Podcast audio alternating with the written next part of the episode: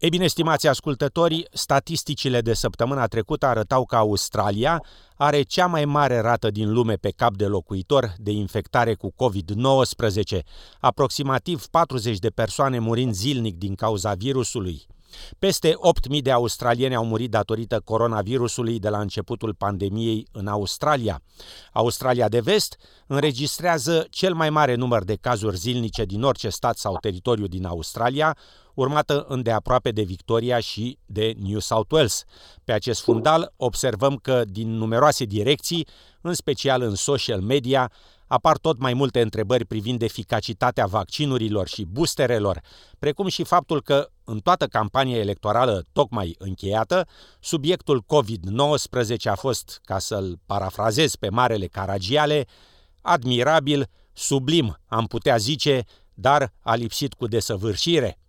Un subiect tabu, adică hot potato, cum spune englezii, pentru toate coloraturile politice – Astăzi, la interviul emisiunii, îl avem ca invitat pe dr. Tudor Codreanu, Western Australia Health COVID-19 Incident Controller, cu care am dorit să discutăm situația coronavirusului și a vaccinării în Australia și în special în Australia de Vest.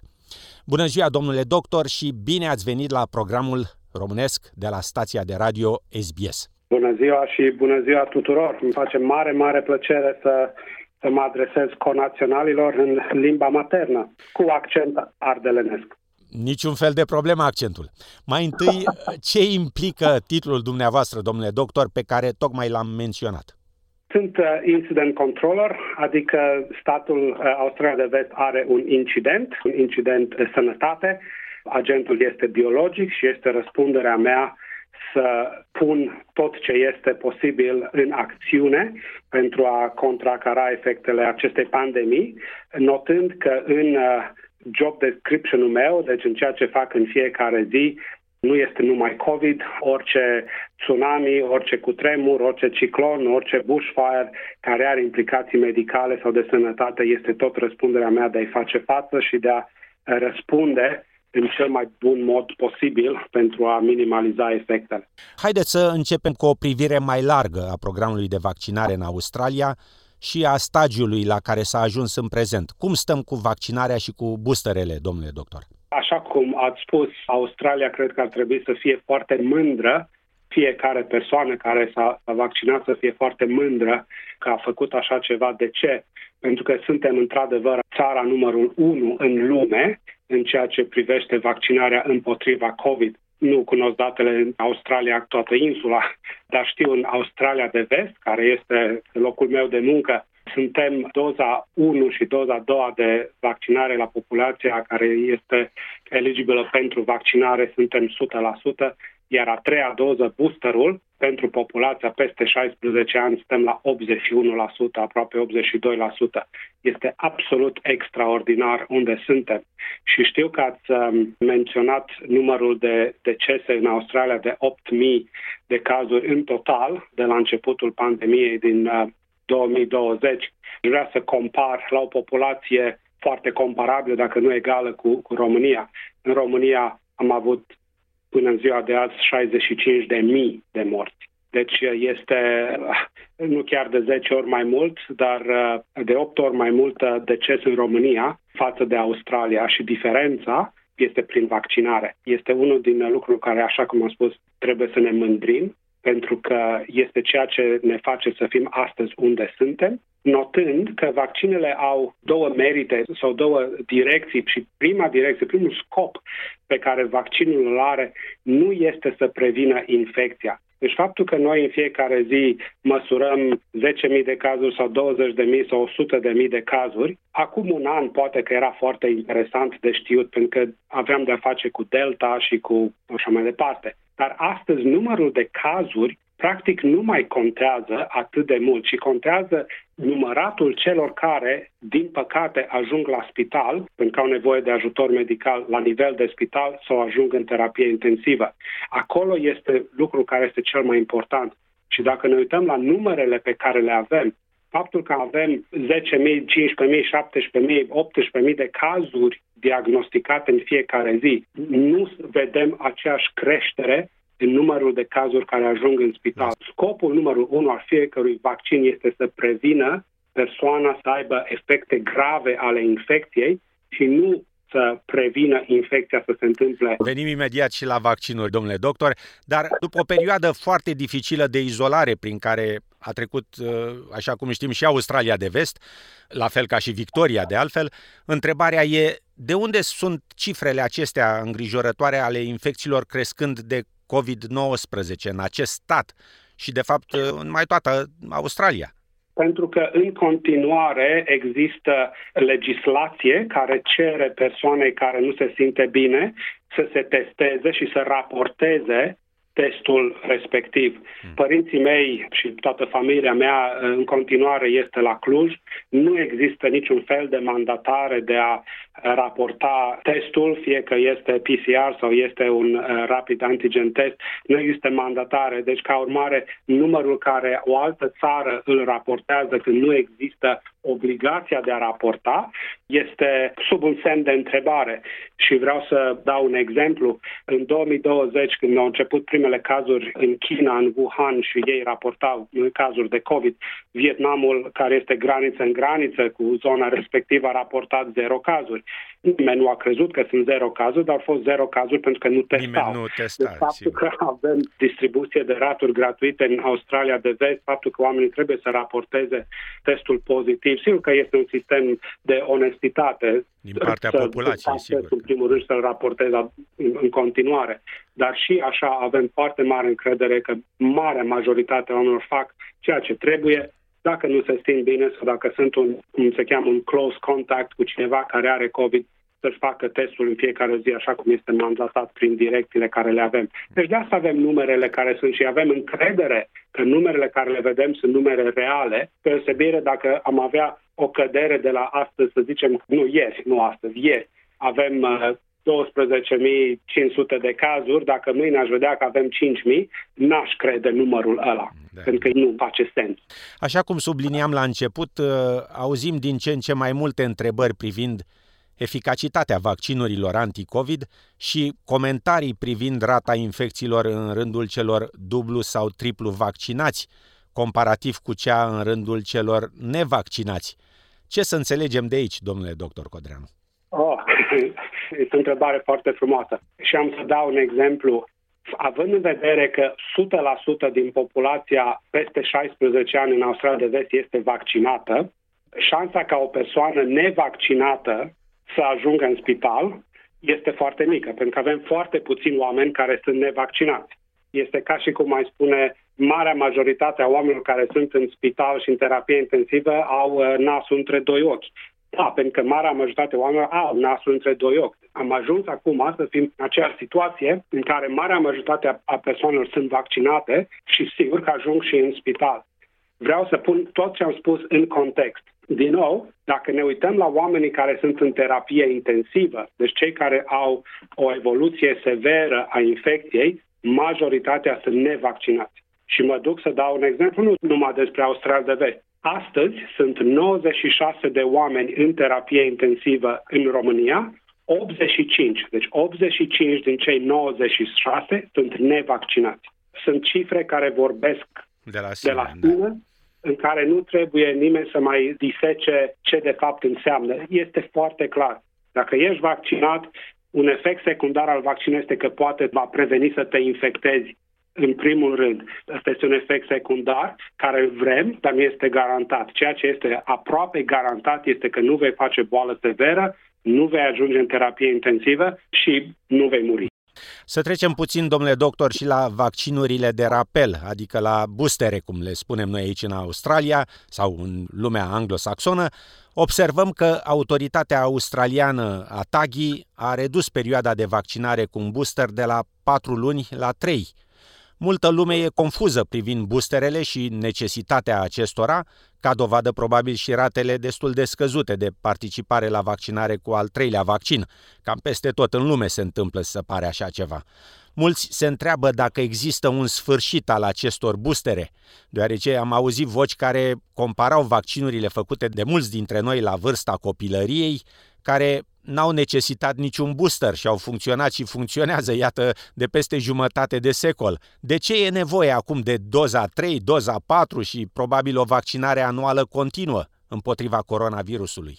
două sau trei motive aici. Unul este că în ceea ce privește acest virus, este un virus de care n-am știut mulți oameni, mulți dintre noi nici n-au știut că există acest virus și și mai puțini oameni au știut ce efect are acest virus asupra noastră, ca indivizi și ca și civilizație, ca și parte a biologiei. Și ca urmare, doi ani de la începutul infecției, învățăm în fiecare zi ce se întâmplă și ce face virusul ăsta cu noi, în condițiile în care virusul a suferit un număr de mutații. Astăzi suntem la Omicron și sunt subvariantele acestui Omicron, care în fiecare zi, așa cum am spus, învățăm ce face cu noi sau din noi. Este foarte încurajator să vedem că Omicronul, deși este mai transmisibil, nu produce boală mai severă decât Delta, ceea ce este extraordinar de bine de știut. Dar, pe de altă parte, organismul nostru nu a fost supus, nici umanitatea nu a fost supusă în istoria noastră, în ceea ce știm, efectelor acestui virus. Organismul nostru este absolut virgin în ceea ce privește a recunoaște acest virus ca fiind străin și de a nu arunca în luptă mai mult decât trebuie. Ceea ce vaccinele fac este să precondiționeze, cum ar fi corpul să recunoască, a, ăsta este coronavirus, știu despre el și trebuie să răspund într-un mod măsurat prin lucrurile care le face organismul, nu intrăm aici în detalii. A treia parte a răspunsului este că în afară de Israel și de Australia nimeni nu a ajuns la nivelul de vaccinare cu doza 1, 2 și 3. Deci în Australia de vest, doza 3, așa cum am spus, este la 82% din populație. Deci este absolut extraordinar. Deci trebuie să treacă un pic de timp ca să vedem peste 6 luni de zile sau peste 4 luni de zile cei care au avut doza 3 de vaccin ce nivel de protecție Cum vor răspunde? Oare mai trebuie sau oare nu mai trebuie un vaccin? Există um, studii și sunt organizații naționale care se uită la uh, aspectul ăsta al infecției COVID, care este evoluția naturală a acestui virus în populație. Acum doi ani de zile tot speram că a venit și va pleca. Nu cred că nimeni mai este în dubiu că virusul ăsta nu va pleca nicăieri pentru o bună bucată de vreme, ci va rămâne cu noi va rămâne cu noi și va deveni ce?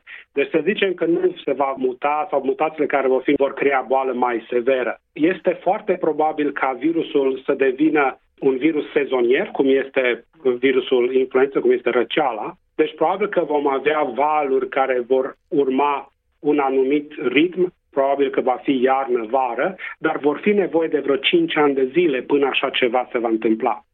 Și după ce avem o populație întreagă, 20 de milioane de oameni care sau au fost vaccinați sau au trecut prin boală, așa cum a spus despre boală, bol de copilărie, probabil că peste 5 ani sau peste 6 ani sau peste 10 ani nu va mai fi nevoie de o campanie de imunizare prin vaccin pentru că vom avea imunitate naturală transmisă fie prin boală trecută sau cine știe, prin laptele matern, anticorp, încă lucrurile încă sunt, sunt, sunt exact. în studiu. Deci răspunsul la întrebare trei segmente de răspuns. Esențialmente, ceea ce facem este în cunoștință de cauză și cunoștința de cauză este tot ce este mai Conti- modern și, continuă, și mai nou sigur. în studiile care s-au făcut. Foarte multe persoane însă, domnule doctor, iată rude, cunoscuți, politicieni, doctori și așa mai departe, și aici în alte țări, au contractat COVID chiar dacă au fost vaccinați dublu sau chiar triplu. În mai da. toate cazurile, simptomele bolii au dispărut după doar câteva zile de izolare și de obicei fără a se lua prea multe medicamente sau chiar deloc. Sigur că da. există și excepții, nu? Mai ales în rândul celor bătrâni, imunocompromiși sau cu boli preexistente. Dar întrebarea e ce rost mai au vaccinurile dacă luăm și transmitem COVID oricum, fiind vaccinați ori nevaccinați? Răspunsul la întrebare este foarte simplu. Faptul că eu devin infectat este ok și așa cum ați spus, marea majoritate a persoanelor, marea, marea majoritate a persoanelor care sunt dublu sau triplu vaccinate trec prin boală foarte ușor, două, trei zile, un paracetamol, un ceai cu lămâie și suntem ok. Dar ceea ce este foarte important este că persoane cu ei în casă și așa cum a spus, că este imunocompromisă, că este cu alte boli cronice sau peste vârsta de 65 de ani sau cu alte comorbidități sau alte vulnerabilități, chiar dacă infecția este transmisă, persoana a doua, cum ar veni, nu face boală severă. La începutul pandemiei, ca să vă dau un exemplu, am avut de a face cu repatrierea unor australieni din alte insule din nordul Australiei, în care copilul care a venit din Marea Britanie a venit acasă să-și vadă părinții, sigur că nu erau vaccine pe vremea aia, copilul a dat infecția părintelui și tatăl a murit într-o săptămână. Ca eu să fiu copilul părinților mei și să știu că am transmis boala Eh, și mi-am omorât părintele este ceva extraordinar de greu de trăit, cu asemenea greutate pe suflet.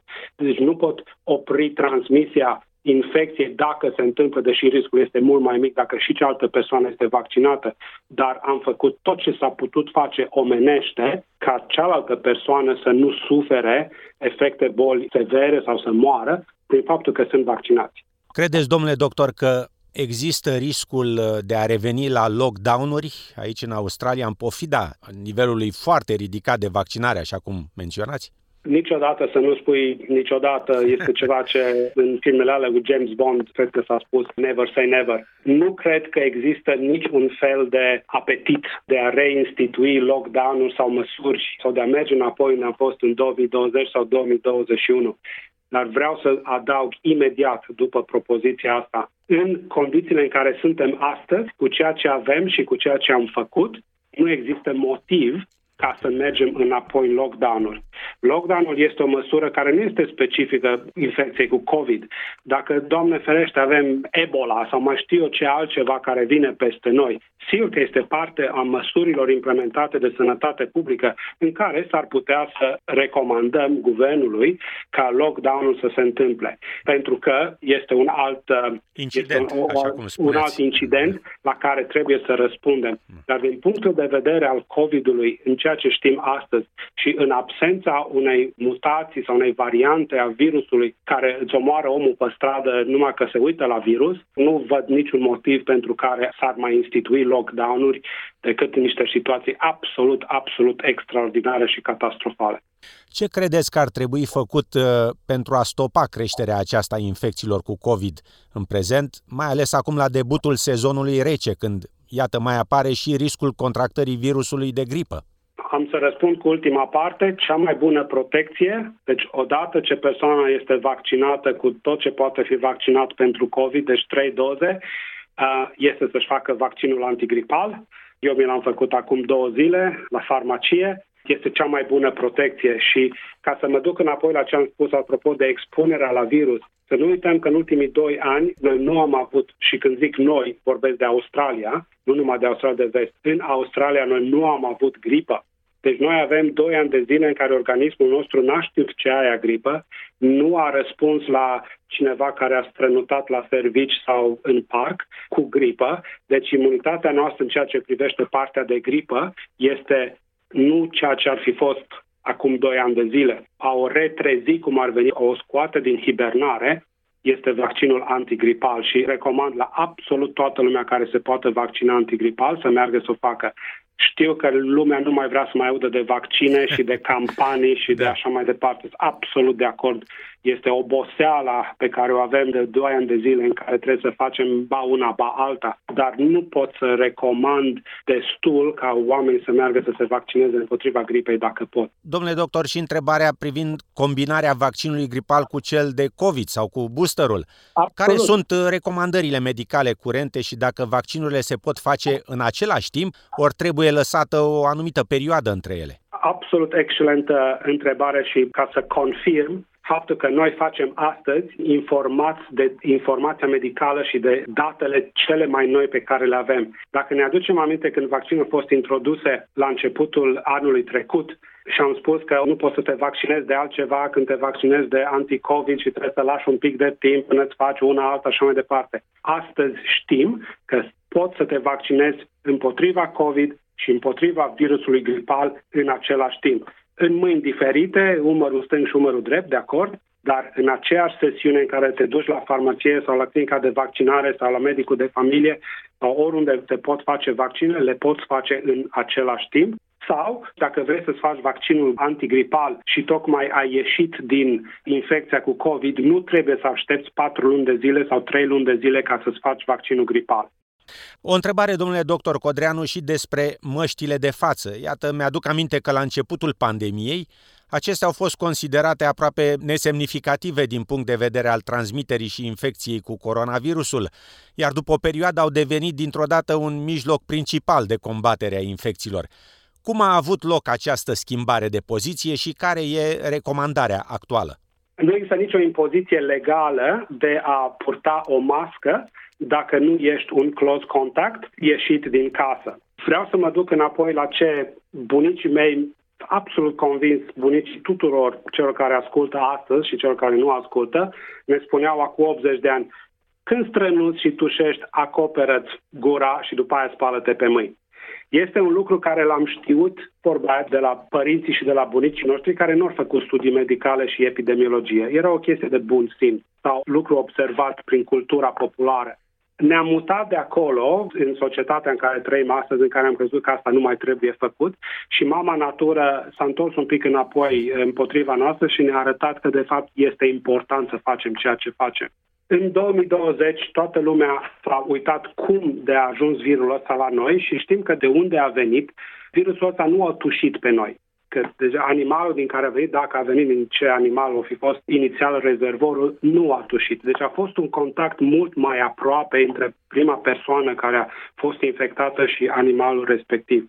O trebuie să treabă câteva luni bune de experimente în laborator, de observații în întreaga lume, de cum se transmite virusul ăsta este numai prin faptul că strănut și dacă stai la 2 metri de mine totul este ok sau se poate întâmpla când stai mai aproape de mine. Și dacă stai mai aproape de mine, cum s-a demonstrat ulterior, ce pot să fac? Pentru că trebuie să dau de mâncare la copilul ăla care nu poate să mănânce singur. Trebuie să-mi ajut persoana de lângă mine sau părintele care este acasă și nu se poate ajuta singur. Nu pot să stau la un metru jumate sau la 2 metri de el. Ce pot să fac altceva ca să pot să am o viață cât de cât normală în familie și la servici și în societate. Și aici a venit masca. Și masca nu este un lucru nou. În toate spitalele, înainte de COVID, dacă ai de-a face cu o persoană care are tuberculoză sau o persoană care tușește într-una, ca să pot să fac actul medical, eu trebuie să mă apropii de persoana respectivă, trebuie să pun un stetoscop și să ascult o inimă și un plămân. Îmi pun o mască, nu trebuie să vină COVID-ul să mă facă să fac treaba asta. O făceam și dinainte. Ceea ce am făcut acum este că am trimis recomandarea asta dincolo de spitale, dincolo de zonele în care infecția se concentrează, spitalul, la restul societății, pentru că COVID-ul este peste tot. De asta măștile sunt și sunt recomandate, sunt anumite situații speciale în care trebuie purtate, dar este un lucru de, engleză zice common sense, în care dacă poți o porți, poartă-o. Te de stricat nu strică. Schimbări medicale de poziție s-au înregistrat, sigur, pe toată perioada pandemiei, având în vedere probabil datele adiționale apărute între timp, așa cum uh, sugerați dumneavoastră. Aceste schimbări au creat însă un sentiment de neîncredere cumva în rândul populației privind deciziile autorităților medicale. Cât de reale au fost sau sunt aceste îngrijorări? Îngrijorările, dacă aș putea să le pun în oglindă și să le numesc confirmări, pentru că schimbările, așa cum am spus, informate de noi date obținute din toată lumea, demonstrează faptul că ceea ce am făcut am ținut atenția absolut țintită pe ceea ce trebuie să facem. Deci nu am lăsat să treacă zilele fără să ne uităm. Este ceva nou, este ceva care este nou și care influențează ceea ce facem. Și ca să dau un exemplu, este un, un set național de recomandări care este rezultatul muncii tuturor Chief Health Officers al statelor. Primul set de recomandări a apărut la începutul lui 2020. Recomandările au fost schimbate odată la două săptămâni demonstrând cât de atent și cât de imediat ceea ce noul care a apărut a fost implementat în practică. Deci, încă o dată, dacă schimb îngrijorarea din public că ceea ce am făcut ar cumva reprezenta faptul că habar nu avem ce facem și ne mutăm de la stânga la dreapta fără să știm ce facem. Nu, este exact invers. Tot ce am făcut a fost informat de noi informații, de studii publicate și verificate și de experiența altor țări. Să nu uităm că Australia este cumva printre ultimele țări care trece prin ceea ce Europa și Statele Unite au trecut cu mult înaintea noastră, cu efectele devastatoare prin care au trecut. Deci noi învățăm și de la ei și dacă ei ori spus, mai oameni buni, nu faceți ce am făcut noi, că n-am mers, faceți asta că merge. Noi n-am repetat ciclul, noi am mers direct la ceea ce merge, pentru că nu ne putem permite să ne jucăm cu sănătatea oamenilor. Am pus întrebarea de fapt, domnule doctor, pentru că, iată, în Australia de Vest, din câte înțeleg, există o anumită reticență în rândul comunității române privind uh, vaccinarea, comparativ, nu știu, probabil cu alte comunități, reflectată într-un număr scăzut al participării la program. De ce credeți că se întâmplă acest lucru și ce ați dori să transmiteți românilor din Perth și din restul statului în care sunteți? Cum aș vrea să încep răspunsul este ca fiecare din cei care ascultă emisiunea să-și imagineze că stau față în față cu ei și mă uit la ei și le vorbesc exact cum le-am vorbit părinților mei acasă și fratelui meu acasă și tuturor prietenilor care sunt încă acasă. Fiind parte din comunitatea română în Australia de Vest și fiind incident controllerul câte vreme sunt aici în, în pandemia asta, am fost cătrănit să văd că comunitatea românească din Australia de Vest este pe ultimul loc în ceea ce privește vaccinările împotriva COVID. De ce suntem acolo fără să mergem și să vorbim, așa cum am spus, cu persoana care este acum în fața mea și care vorbesc unul la unul, față în față, este greu de știut. Fie că credem prea mult în zvonuri și în mituri, cum că vaccinele ar avea efecte secundare ne transformă în persoane fără fertilitate sau în oameni care sunt uh, tractați uh, pe internet de cine știe cine electronic sau devenim magnetici sau mai știe ce. Sunt mituri care sunt de mult decedate, nimeni nu mai crede în așa ceva. Faptul că ar fi o influență spinul ăla, că mie ce îmi spune guvernul Uh, este a priori ceva fals și este o impunere în libertățile mele civile și civice. Poate că există un element la fel, să nu uităm că am trăit în comunism tocmai, cu bună bucată tocmai. de vreme în care tot ce ni s-a spus a trebuit să înghițim și să facem pentru că așa trebuia făcut și ca o reacție poate naturală orice guvern este de aceeași calibru. Nu, nu este. Ceea ce am făcut aici este informat de Departamentul de Sănătate, care este cuprinde oameni care fac uh, asta ca meserie, medici de sănătate publică, infecționist și așa mai departe. Faptul că este o neîncredere în eficacitate, așa cum am spus, și dacă fac vaccinul, tot devin infectat. Absolut de acord dar nu asta este rațiunea de a exista a vaccinului. Rațiunea de a exista este ca atunci când devii infectat să nu mori sau să nu ajungi în terapie intensivă. Sunt multe motive pentru care o persoană decide probabil că vaccinul nu este pentru mine. Noi am făcut tot ce este absolut omenește posibil să informăm accesibilitatea la vaccin să fie simplă. La orice clinică de vaccinare nu trebuie decât să te prezinți, nici nu mai trebuie booking, nimeni nu te întreabă de viză, nimeni nu te întreabă de pașaport, nimeni nu te întreabă de Medicare card, nu trebuie să plătești. Este cel mai simplu mod de a te vaccina, în cel mai ieftin mod, dar trebuie cele două să se unească. Vaccinul trebuie să se unească cu omul.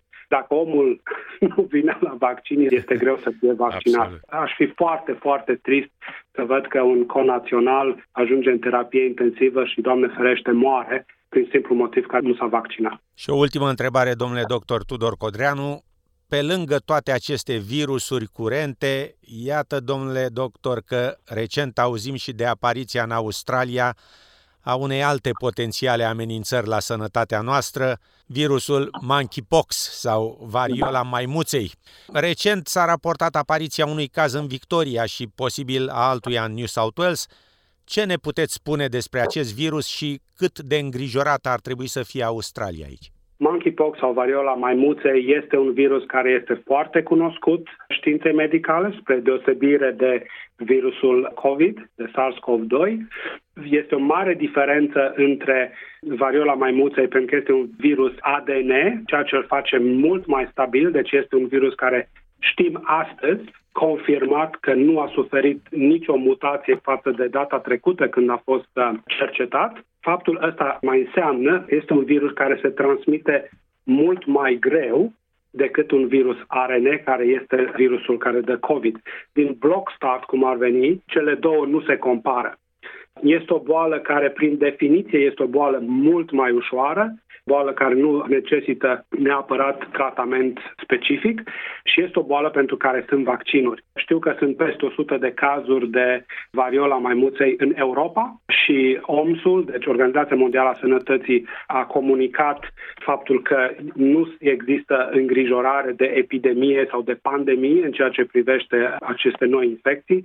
Se pare că au descoperit care este lanțul de transmisie, deci este clar de la om la om, dar nu poți lua infecția prin uh, faptul că ești cu cineva în cameră sau că vorbești cu cineva. Deci nu se transmite prin aerosoli, nu ai nevoie de mască, de ochelar special, nu ai nevoie de cască sau ceva de genul ăsta.